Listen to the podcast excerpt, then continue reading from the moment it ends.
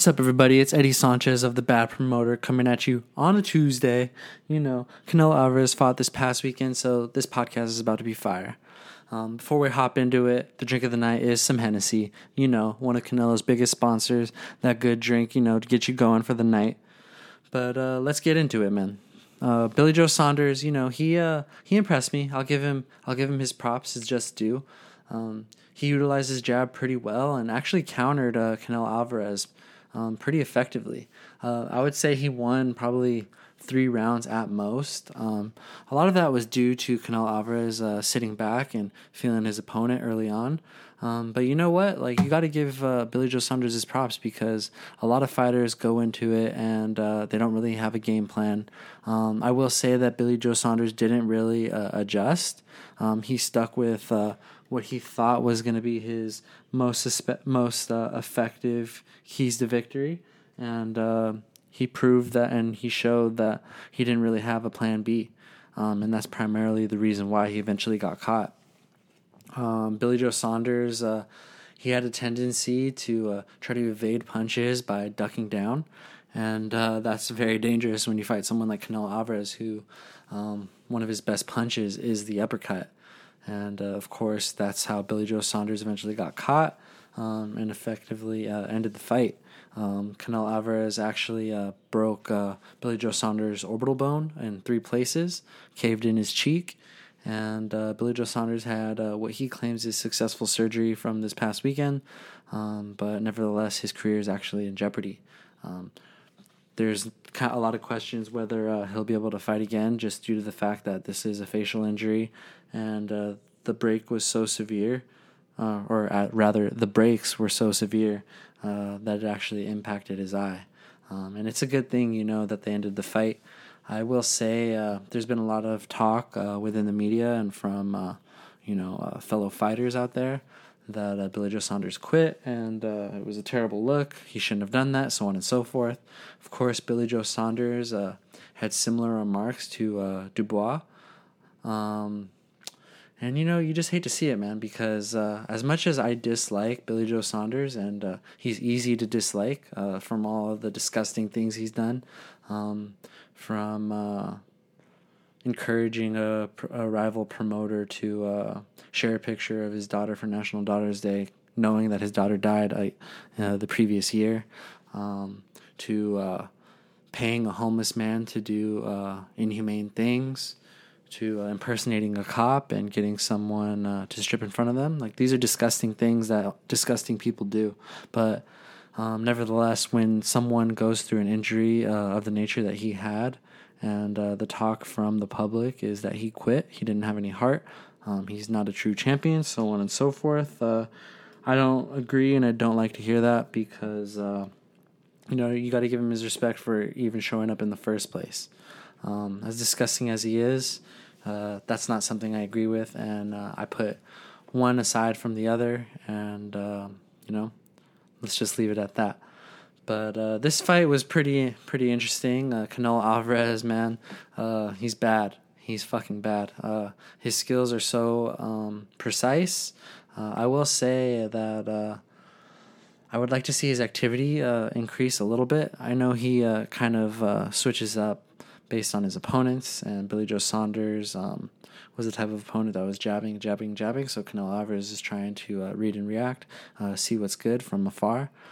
but if someone is uh, a little more effective, that's going to make the rounds uh, that much closer for Canelo. So that's just a little thing that he'll, of course, work on. Um, he went out there and he showed that uh, he has some awesome personality.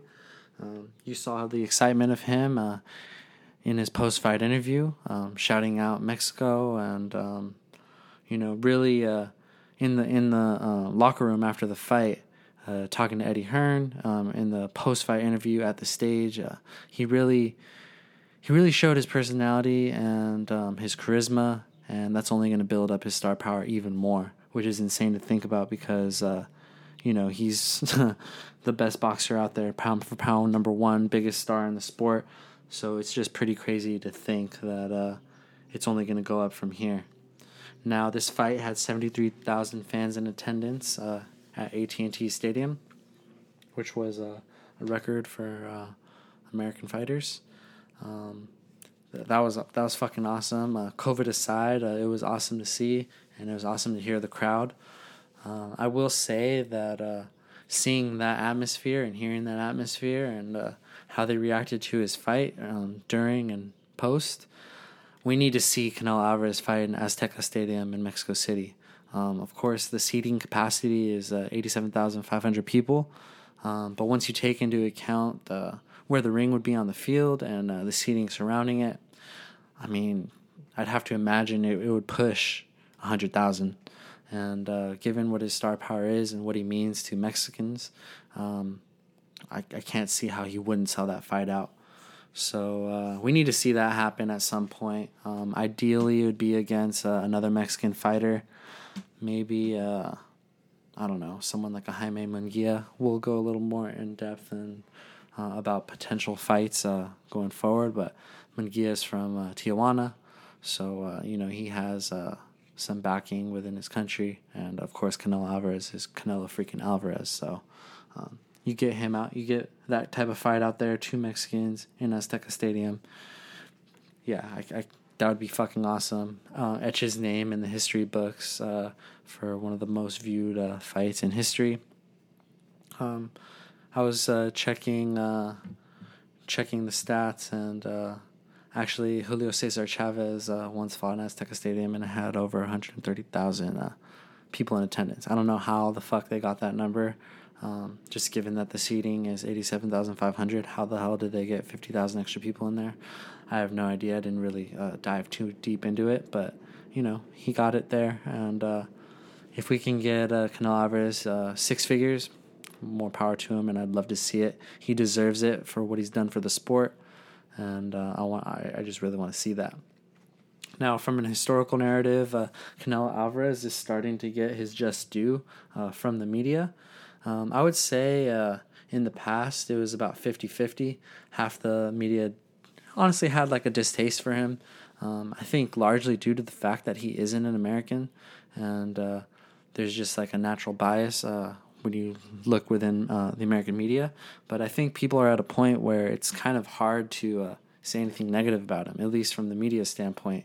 Um, of course, fans out there uh, have their own opinions, and of course, honestly, there are some smaller media outlets out there.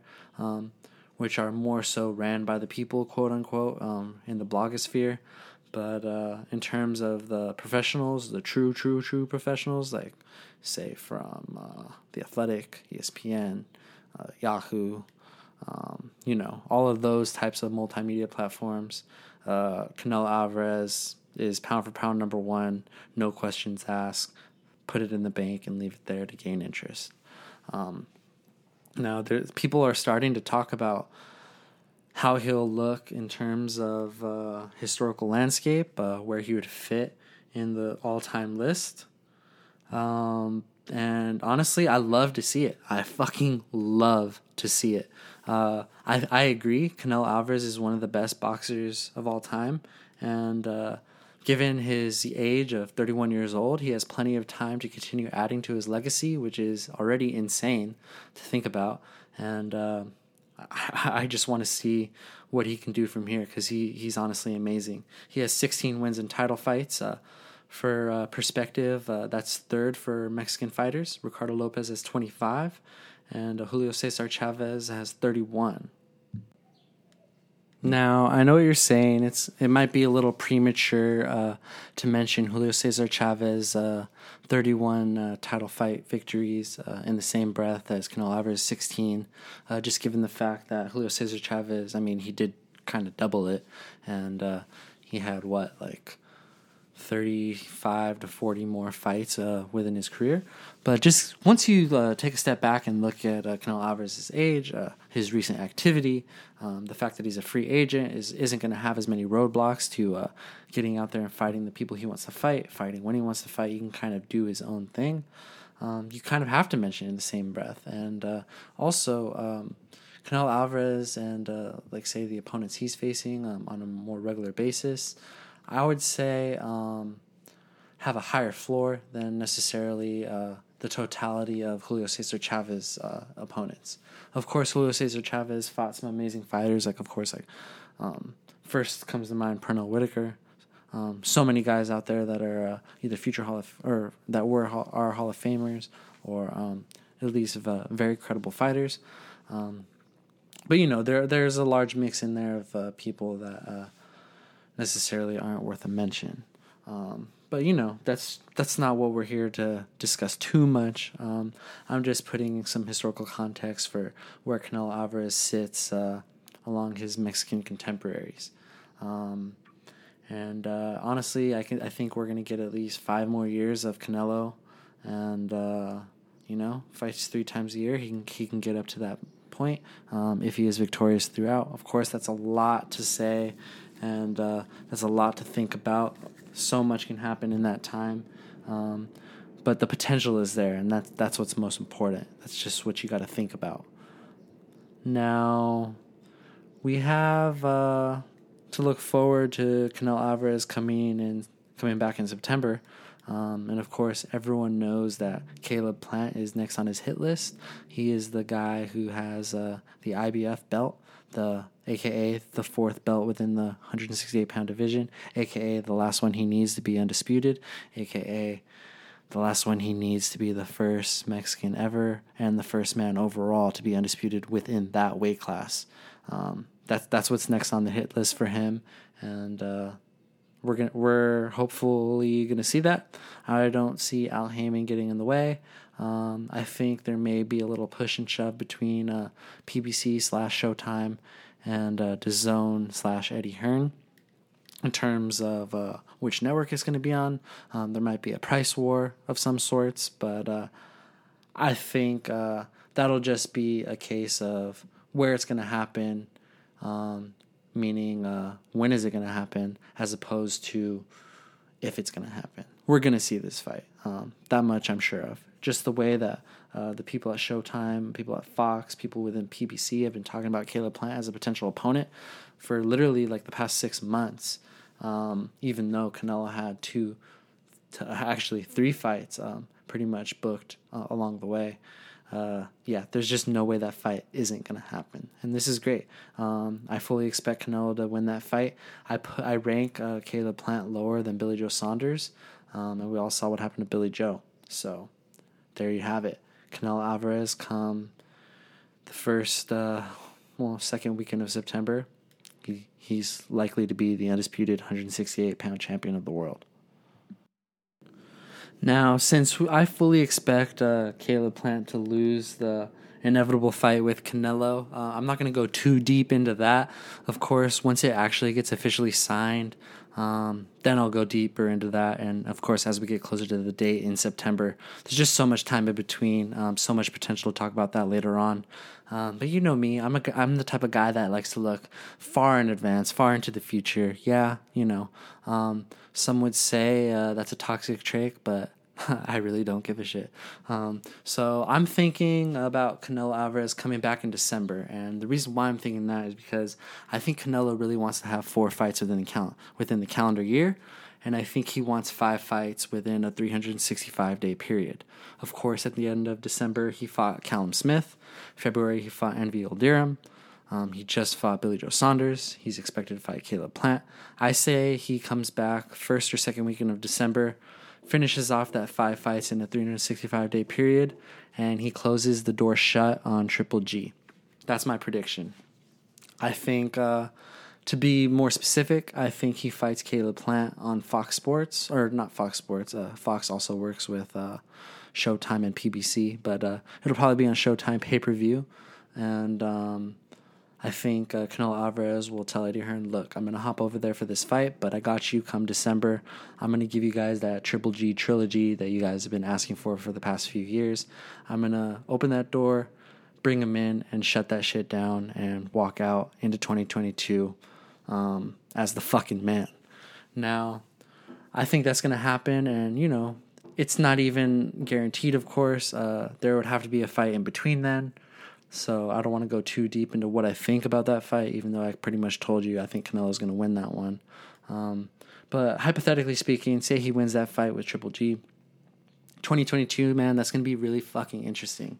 Now, with uh, the undisputed status, uh, you know, around his waist and uh, Triple G behind his back, that'll leave uh, a, a, few clear rivals out there for him um, to consider. Now, of course, we have uh, Jermall Charlo. We have uh, David Benavidez. Both of those men are with PBC. and of course, we also have Arthur Beterbiev, who's with ESPN slash Top Rank, and Dimitri Bivol, who's with DAZN. Now, I'm going to set aside Dimitri Bivol and Arthur Beterbiev because uh, I think they have a lot of uh, business to take care of for themselves.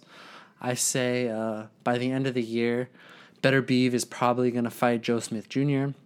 Dimitri Bivol, I say he fights, I don't know, Gilbert Ramirez. I don't think they're going to fit another fight um, by the end of the year once those are out of the way. Um, so that'll leave uh, the beginning of 2022 for them to settle who the best light heavyweight in the world is at the moment. And um, so the reason why I'm putting them aside is because at that point there won't be two potential opponents. There'll be one, one man standing, and uh, all the marbles will be okay. I'm going to be undisputed for the time being, and uh, I'm going to throw my name into the hat for a potential um, Canelo Alvarez fight.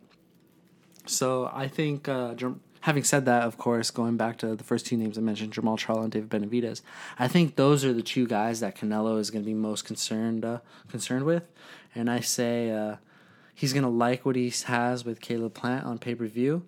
He's going to like um, the rekindled relationship with Al Haymon with Showtime, and uh, he's going to go back for 2022 have Fox Sports in his backing for uh, like everyday TV network type of thing. Um, have Showtime uh, for the exposure. Get Al Haymon in his corner, and uh, he's gonna fight Jermall Charlo and David Benavidez. I don't know what order, but I, I think that's gonna happen in 2022. Now, there's also some other young guys out there that could be potential opponents. Uh, Jaime Munguia, which I mentioned earlier in the beginning of the pod, and uh, Edgar Berlanga. Now, I think those guys are too green at the moment, and uh, just given uh, the priority of the other four names that I mentioned, those are guys that uh, you know could take the time to get more seasoned and uh, eventually become uh, Canelo Alvarez opponents. Um, of course, given that Canelo is fighting this caliber of opponents and has these guys in his mind and in his sight, I think some lighter touches will also need to be fit in to preserve his body. You know, every great champion mixes up top and French contenders. Look at Sugar Ray Robinson, Sugar Ray Leonard, um, shit, Floyd Mayweather, Manny Pacquiao, um, Muhammad Ali. These guys mix in some people that, you know, to stay busy. Some guys that, quote unquote, didn't deserve it from the standpoint of, uh, if that was the only fight, say they were going to fight that year, yeah, then they didn't fucking deserve it. But, you know, they're fighting often. They're fighting uh, pretty much any challenger that came their way. Um, so, having said that, some lighter touches that Canelo could also consider, um, not necessarily in the immediate, but, uh, you know, as he continues down with his career, because uh, I expect him to, to stay for another four or five years, like I said, maybe even six. So, uh, some other opponents you can think about are the Dirrell brothers, uh, Gabe Rosado, uh, David Lemieux, a guy I'm a huge fan of. I mention him all the time in my written work. Um, that's a fight that kind of uh, slipped away from Canelo just based on the fact that David Lemieux kind of missed his opportunity. But you know he's stuck around. He's high up in the rankings. That's a guy that you know could be a potential opponent. Um, expand him uh, in the Canadian market. Get him some fans up north. Um, you have John Ryder, another Brit. You know Canelo loves to fight them Brits. You know Aiden O versus them um, Chris Eubank Jr., another Brit, um, Carlos Molina. These are guys that uh, respectable, have, actually have like some really good names.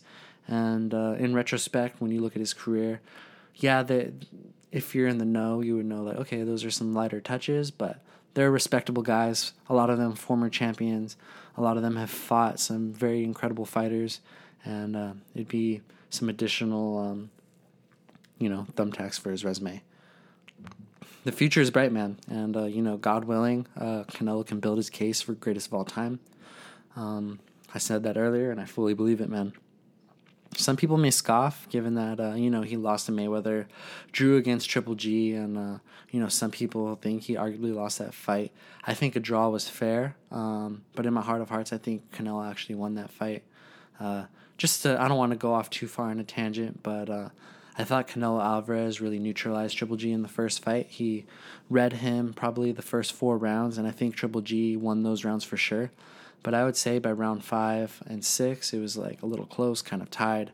And then going forward towards the end of the fight, I think Canelo Alvarez actually took that fight over. He kind of figured Triple G out.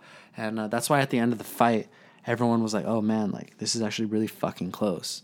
Um, I think Canelo Alvarez, you know, showed that he was able to make some adjustments against the boogeyman, uh, the man that no one wanted to fight. Um, and uh, yeah, that's why I think he won that first bout. But you know, I'm fine with the draw, just uh, based off the fact that it was really close. Even, even though I think he he won that fight, it was it was by the slimmest of margins. Um, so yeah, a draw is more than fair. But I think he dominated uh, the second fight. Uh, a lot of people think, uh, well, a lot of Triple G fans are like, oh no, he lost that fight as well, and a lot of neutral fans like, yeah, you know, it was close, whatever, blah blah blah blah. But no, I think Canelo actually uh, dominated that fight because uh, Canelo heard um, the noise um, following the first fight. They were like, oh, he was backpedaling, he was countering, so on and so forth. Which uh, I don't know if you've watched Canelo Alvarez, you would know that that's his fucking style. But uh, anyway, going into fight two, he heard that, and what did he do? He came down and he backed up Triple G. Um, he was the one pushing him to the ropes. He was the one hitting him with the body shots. He was the one hitting him in the chin. And uh, I think based off that, Canelo Alvarez really showed that uh, he's the man. He earned it, and um, yeah, I thought he won that fight. Um, so even though he had, uh, you know, those uh, quote unquote setbacks, um, every champion has setbacks, unless uh, you, of course, you're Floyd Mayweather, who once you get to that money status and uh, everyone's eyes are on you, you all of a sudden decide that you're not going to take any risks. Um, of course, he has some names. Um, Miguel Cotto, though, he was in a bad place, uh, which was proven by his back-to-back loss with Mike Trout. I mean Austin Trout immediately after. Um, Oscar De La Hoya was old. Um, Canelo Alvarez was a kid that was also weight drained at that point. Um, Floyd Mayweather made him lose an extra two pounds uh, when he wasn't, you know, physically in his prime and able to do so effectively, and it, it showed. Um, Manny Pacquiao was clearly not in his prime, and I mean, just go on down the list. Uh, from when he was at 147 to 154. Uh, it's filled with guys that either had no business being in the ring, like a Victor Ortiz and Andre Berto, um, a Robert Guerrero, or uh, guys that uh, you know were past their prime. Um, clearly, they thought Marcos Maidana was of the latter group, and uh, he actually went out there and proved that he was a formidable foe, and that's why he got that rematch um, because there were some questions there. Um, of course, I think Floyd won that fight, but uh, there were questions in the sense that that was like the first time in a while that Floyd looked uncomfortable. So, everyone, I mean, look at Muhammad Ali, look at Mike Tyson, look at Sugar Ray Robinson, Sugar Ray Leonard. All of these guys have taken L's, and uh, of course, Canelo took an L against Mayweather, and since then he has improved every single fight. Um, his skills are as sharp as you could possibly imagine, and uh, he's earned uh, everything. So I think uh, I think uh, he, if he continues down this path, stays healthy, um, he could potentially be uh, in consideration for greatest of all time. Now, um, as I mentioned earlier, uh, Canelo has the opportunity to take out the next two best options at 168 in Charlo and Benavidez. Of course, Charlo's at 160, but he's fully expected to move to 168 immediately uh, once Canelo shows uh, the willingness to fight him after uh, you know he he solves the riddle of being undisputed uh, champion. And of course, I think uh, that light heavyweight fight would be the one that you know cements his his legacy. Even if he loses it, which, which uh, is fully fully possible. Um, Artur Beterbiev is amazing, 16 0, 16 knockouts. I expect Beterbiev to beat Bivol once that fight happens, if that fight happens, speaking it to existence. Um, I think Canelo Alvarez would enter that fight as the underdog, and uh, rightfully so. You know, he'd be moving up in weight. Um, he'd be fighting a guy that is undefeated, has all these knockouts, and uh, yeah, it would it would be one really close. Two, I don't know. It would just be really close fight. It's honestly too much to think about just because I don't even expect that to be a possibility into 2023 at the earliest. Maybe December of 2022, but you know, that's a little too far in advance to go into the specifics, but if you if you get those opponents, add them to Canelo's resume, um, you just look at his body of work and uh, what he would uh, inevitably continue to do going forward, even if he does take a loss.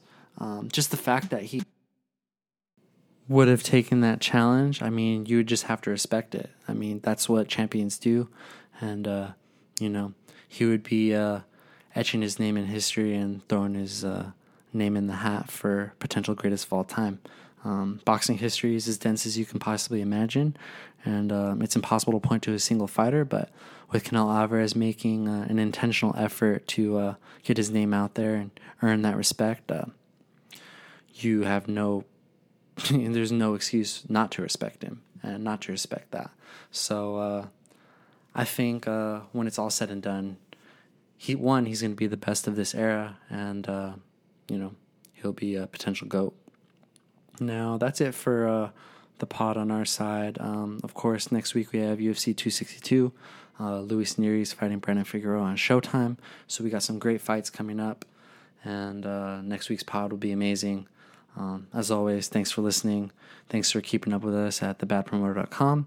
And of course, keep following our socials, keep liking, keep commenting at The Bad Promoter.